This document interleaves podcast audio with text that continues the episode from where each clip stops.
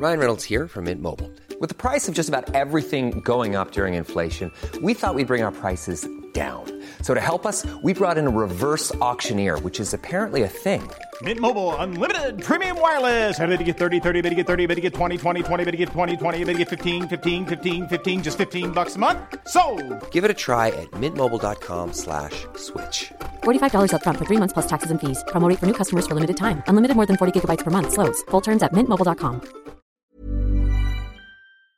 This episode of Politics Without the Boring Bits is sponsored by BT because BT means business. BT knows that businesses come in many shapes, sizes, and guises, from the person just starting out at their kitchen table to the biggest employer, which is why no matter what line of work you're in, they've got your back to help you succeed and do what you do best. No doubt connectivity is a must in Westminster, and it certainly helped us to get this episode created and distributed to you listening right now. BT already connects more than 1 million businesses and public sector organisations, offering secure and reliable connectivity. Nearly three quarters of people running a business or side hustle feel they couldn't do so without reliable broadband and mobile connectivity. That's why having connectivity you can count on is a must for business, whether it be facilitating multiple devices being connected at once, or making team calls or guest Wi Fi access for customers. BT's connectivity helps keep you and your customers happy. Whatever your business, BT's got your back. Search BT's got your back. Hello, I'm Matt Chorley, and this is Politics Without the Boring Bits. We'll be back with brand new episodes in the new year. But today I wanted to revisit our series, The Political Editors, where I spoke to Times journalists who, between them, had had a ringside seat at some of the biggest events of the last half century. There are seven episodes, all available again from today. And in this first episode, it's Fred Emery, who started writing for The Times in the 1970s.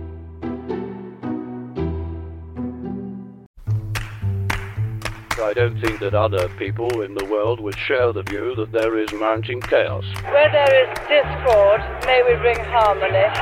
We're all right. It is time to put up or shut up. A new dawn has broken, has it not? This is a decisive moment for the world economy. Now the decision has been made to leave, we need to find the best way. Nothing has changed.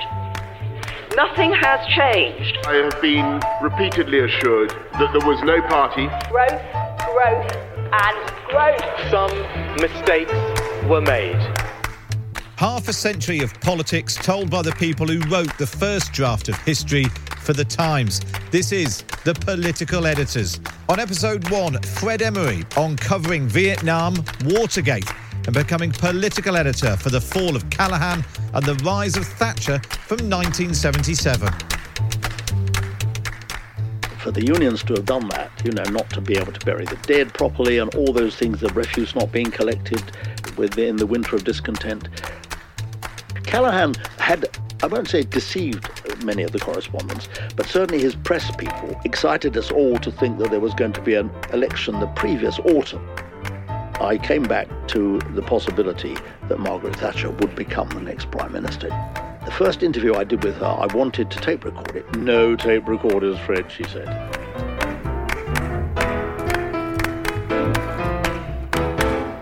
Fred, let's start right at the beginning. How did you get into journalism? It was very different from today's business of qualifying and starting at provincial newspapers and all that sort of stuff. It was kind of done on the old boy network, you know. I was introduced to one of the editors at the Times and then went through four more without them paying my expenses for coming down. I was almost broke at the end of it. and then got taken on on what I chose. In other words, the foreign side. I decided I want to be a foreign correspondent. And they just said, okay, off you go. Yeah, well, not quite. I was a trainee for two and a half years, perhaps, before I got posted. And where was your first posting? To France, to Paris. Give us a sense of what it was like being a young man in Paris in what the late 50s, early 60s. It was a hell of a good time to be there because the Gaullists were on a high. They controlled uh, the parliament and also the government. Yeah. Uh, and de Gaulle was increasingly, if you like, not authoritarian as such, but very much determining what happened until he came a cropper in the late 60s. So it was a high time. And of course, it included tremendous events for us in Britain, like his famous non to joining the common market, as it was then called. And that continued all the time later, on after I'd left Paris, until Georges Pompidou was president, when he agreed. Looking through the, the archive, the most striking posting that you had was Vietnam. Well, I was never actually in Vietnam permanently. I managed to persuade the Times that they ought to send somebody else there, not a man with two kids and a wife in Singapore. And when there were big stories, as there were, I was sent in. Biggest one, of course, was the Tet Offensive in 1968. And explain how you went about the business of reporting out of Vietnam. Technology clearly very different to what it is today. There was hardly any technology to speak of. For instance, it was very difficult to phone anything from Vietnam because the lines were extremely bad.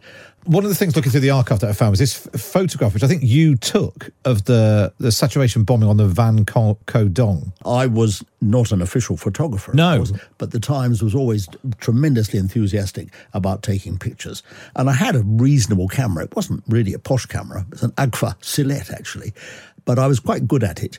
And obviously, there are striking images that you could take in Vietnam. And I wasn't a sort of war photographer in that sense. But on this particular helicopter trip, I couldn't refrain from taking that picture, even though we were not actually, as correspondents, allowed to take pictures from helicopters or aircraft and so on, because the Americans allowed us a lot of leeway, but they not that much. So they were rather annoyed when that picture was published. Yeah, no, it's, it's, you can sort of see the river running sort of from the top left to the bottom right, and then, like you said, all the craters reveal the extent of the of the bombing along the Va- uh, Vam Co Dong River how long would it take then for you, from the moment you took that picture to it then appear? So it disappeared in the Times on uh, what Thursday, March the thirteenth, nineteen sixty nine.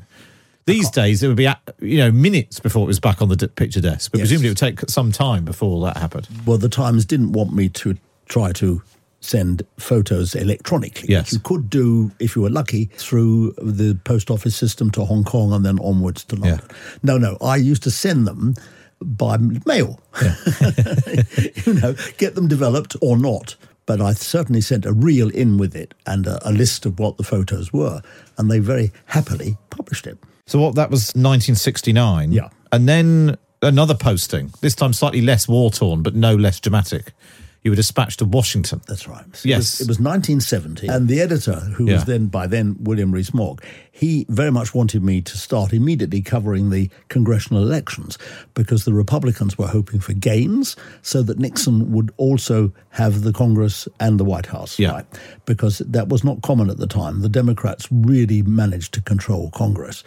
Which makes it hard to get anything done if you uh, haven't got. As we now yeah, see, yeah, yeah. yes, it was obviously a tremendous privilege to be sent to Washington. So young, really. I mean, I remember Charles Wheeler, then of the BBC, saying to me, "You're only 38.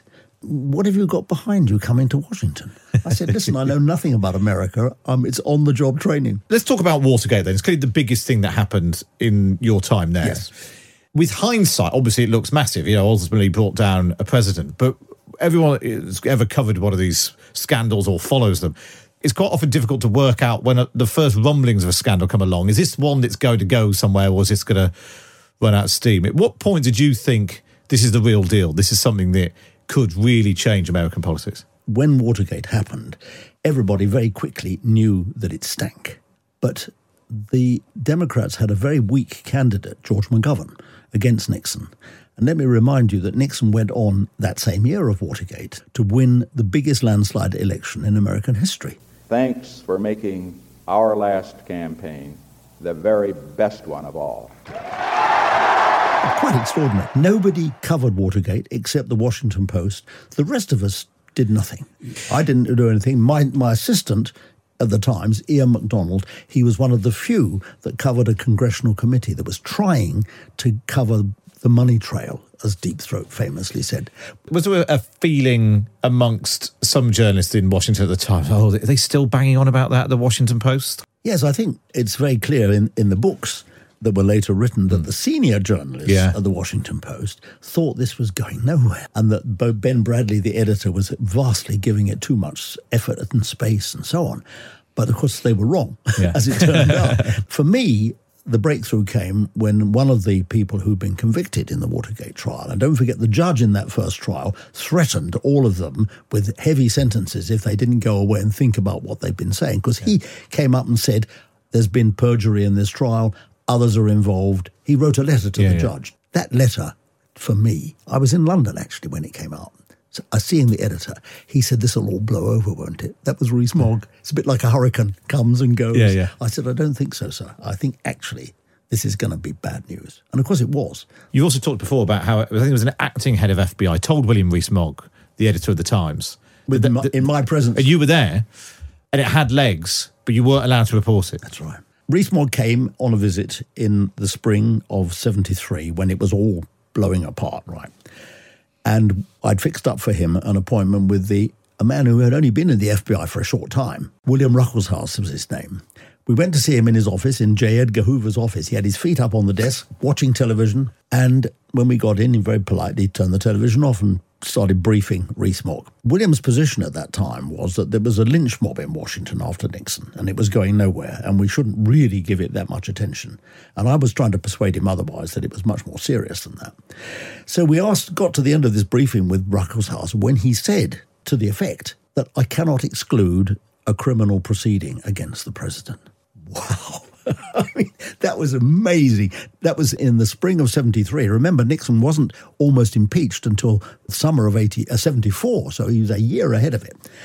Well, I could hardly contain myself. We got outside, and I said to William Rees-Mogg, I mean, that's fantastic stuff. He said, of course you won't publish it. I said, what? I said, this is probably the biggest scoop we're ever going to get on this story. The Americans are not even onto that, you know. Yeah. He said, we won't publish it. And why was that? because he was there as on a background, off the record briefing. Was it because he didn't trust the guy he was meeting? What was behind that? he thought the whole thing was a politically got up, you know, conspiracy by the Democrats Yeah. against Nixon. That they were jealous of the things he was doing. He'd, he'd won this fantastic election victory, and he thought it was just terribly partisan.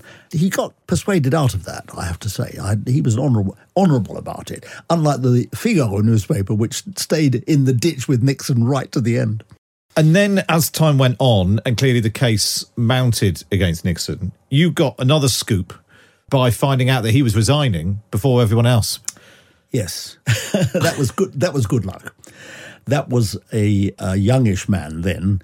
He was working at the White House, and I'd met him through the Oxford and Cambridge dinner. He'd been to Oxford in his time, right? So I was on sort of telephone terms with him. It was not easy to get through to decent people at the White House in those days. I mean, you had to go through the press office, and if they wouldn't answer anything, you couldn't get anywhere. So I had this guy's number, and everybody was desperate to know if Nixon was going to go that week, which day would it be, and so on. And he very quietly said, There are removals vans in Executive Drive, which is the road between the White House and the Executive Office building.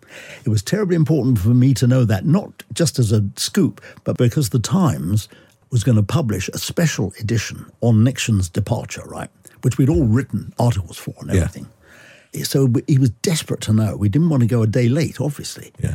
So I told them that. The print effort of Yeah. that supplement was running before Nixon had actually resigned. Because you knew the removals hands were there. It's incredible. And it Absolutely came- extraordinary. His, his um, uh, resignation came in, in the speech that night. In the past few days, however, it has become evident to me that I no longer have a strong enough political base in the Congress to justify continuing.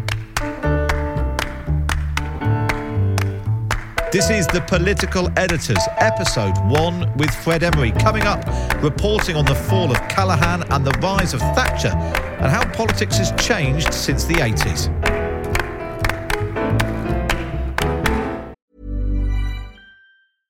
Hey, I'm Ryan Reynolds. Recently, I asked Mint Mobile's legal team if big wireless companies are allowed to raise prices due to inflation. They said yes. And then when I asked if raising prices technically violates those onerous two year contracts, they said, What the f are you talking about, you insane Hollywood ass? F- So to recap, we're cutting the price of Mint Unlimited from $30 a month to just $15 a month. Give it a try at mintmobile.com slash switch. $45 upfront for three months plus taxes and fees. Promo rate for new customers for limited time. Unlimited more than 40 gigabytes per month. Slows. Full terms at mintmobile.com. Introducing Wondersuite from Bluehost.com. Website creation is hard, but now with Bluehost, you can answer a few simple questions about your business and get a unique WordPress website or store right away. From there, you can customize your design, colors, and content. And Bluehost automatically helps you get found in search engines like Google and Bing. From step-by-step guidance to suggested plugins, Bluehost makes WordPress wonderful for everyone. Go to bluehost.com/wondersuite. This episode of Politics Without the Boring Bits is brought to you by Luton Rising, owners of London Luton Airport, the UK's most socially impactful airport. Find out more at lutonrising.org.uk.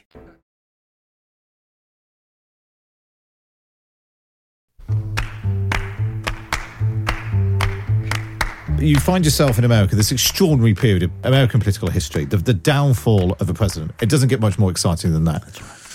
And then you come back to British politics in the late 70s to cover what actually ended up being a pretty exciting time politically as well, and a, the teetering of a of the Callaghan government, the arrival of Margaret Thatcher. How did it compare entering the lobby, the West, the way that Westminster politics is covered?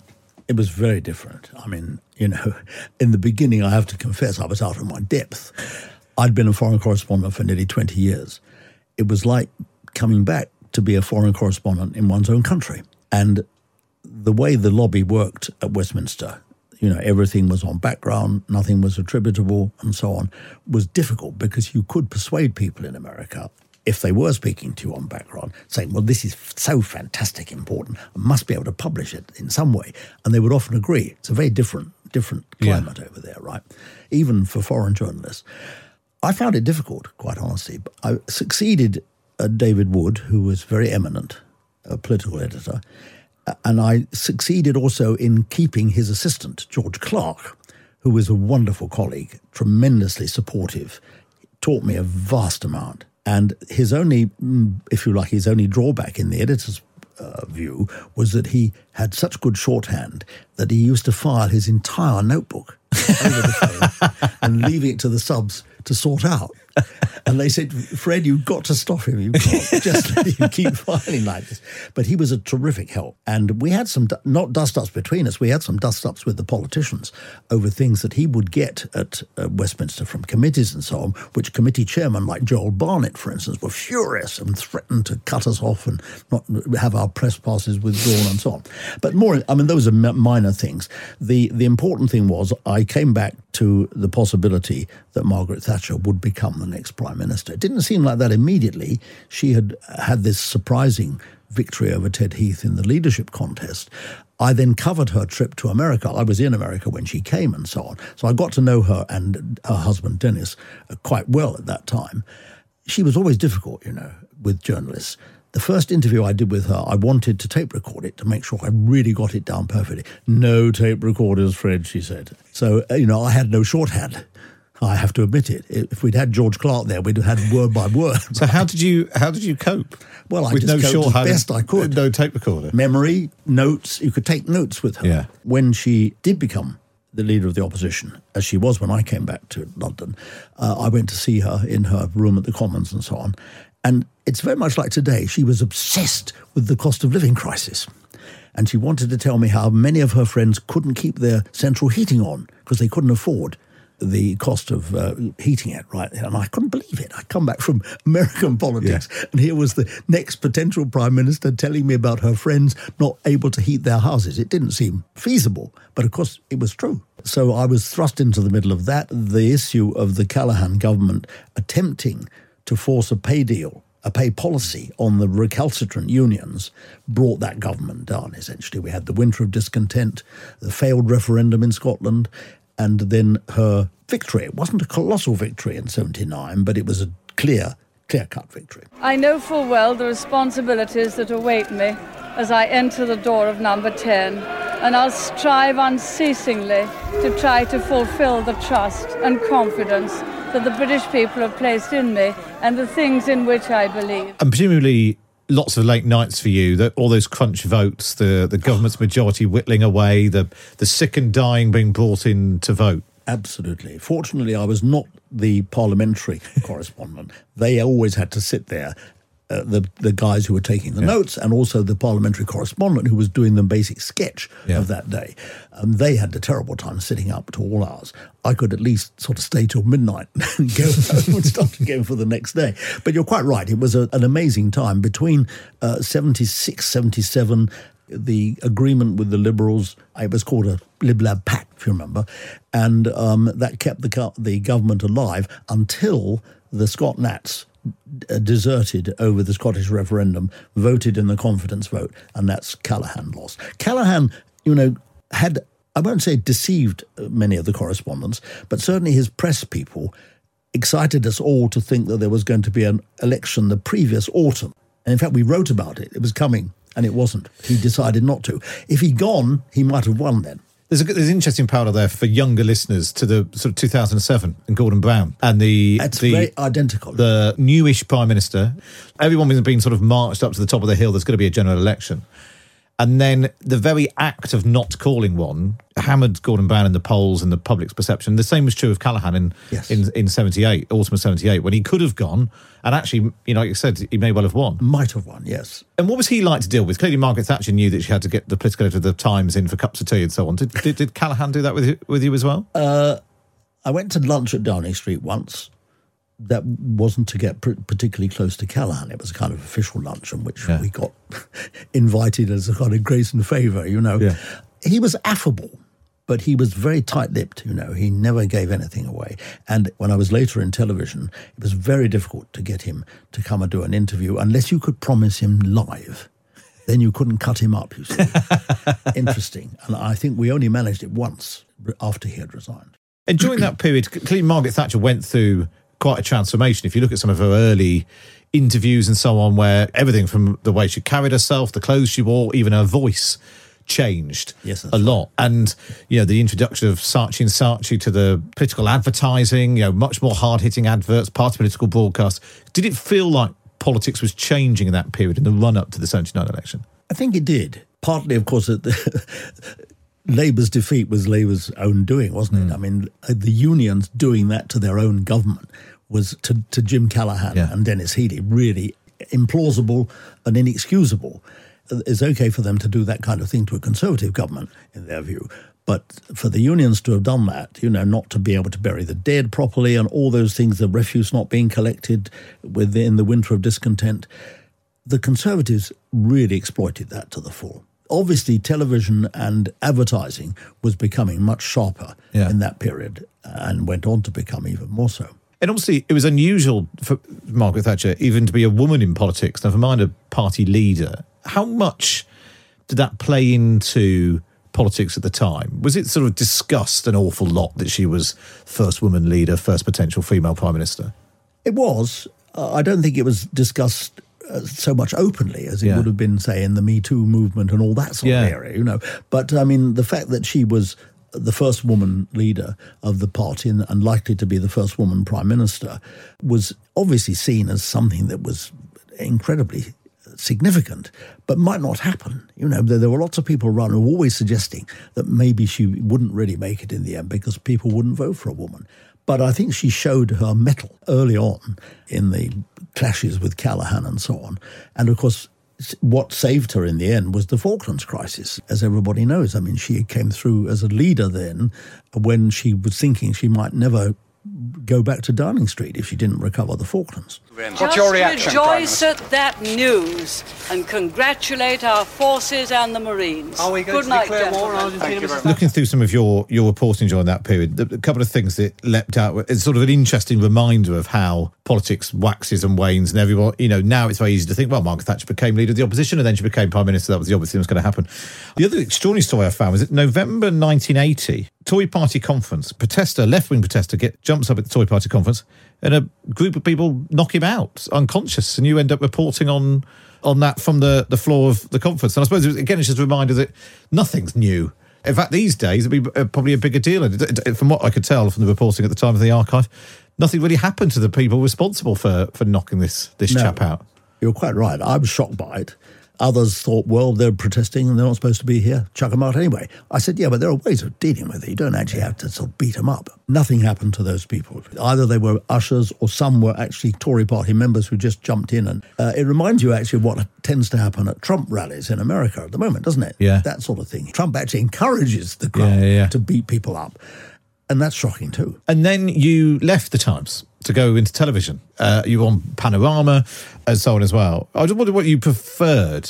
having wanted to go into broadcast to start with, your brief two decades in uh, in print journalism, then television. Which did you prefer? I'd obviously never imagined that I would have two careers, and there's a tremendous, as you as you well know, tremendous difference between going from long form journalism at the Times to being on Panorama, even reporting the whole of Panorama yourself, it would sort of make up about you know two columns in the Times, half a page. Yeah, Mark, you're right. So the the difference in writing between paper journalism and, and, broadcasting was actually a huge shock. It is very different. And I had a wonderful television career. I mean, if you look over the people I met and interviewed over that time, heads of government and heads of state and so on, I mean, it was fantastic. The access both the Times access while I was working for the Times and BBC access to politicians was fantastic. Probably less now. I was I was wondering actually whether being political editor of the Times opened more doors, or being the man from the BBC.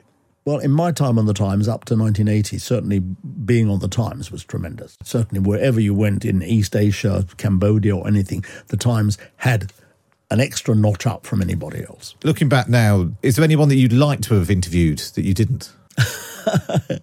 um, I never actually interviewed Nixon uh, when he was president. I did interview him for Panorama uh, about four years afterwards.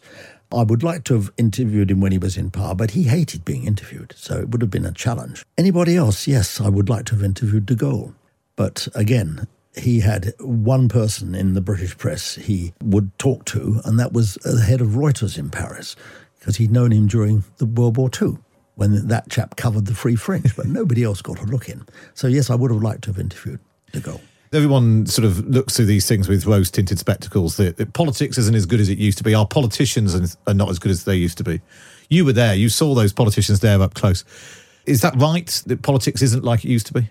Given what we've just been through in this country, I think politics has been pretty amazing, yeah. actually. I have perhaps an older view. I found throughout most of my career that the majority of politicians were not just doing it for themselves. They were really believing in the public good or trying to and trying to do their best. Now, we know that there have been terrible scandals like the expenses scandal at the House of Commons.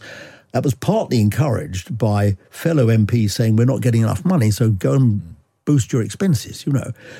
Wasn't that great a scandal, even though it seemed so at the time. But the character of politicians, I think, has changed a bit. I'm not going to single out people at the present time, but you know, there's been too much lack of integrity everywhere. And that is going to show up, I think, in the next election. Well, Fred, it's been fascinating speaking to you. Fred Emery, Times political editor from 1977 to 1981. Thanks for joining us on Times Radio.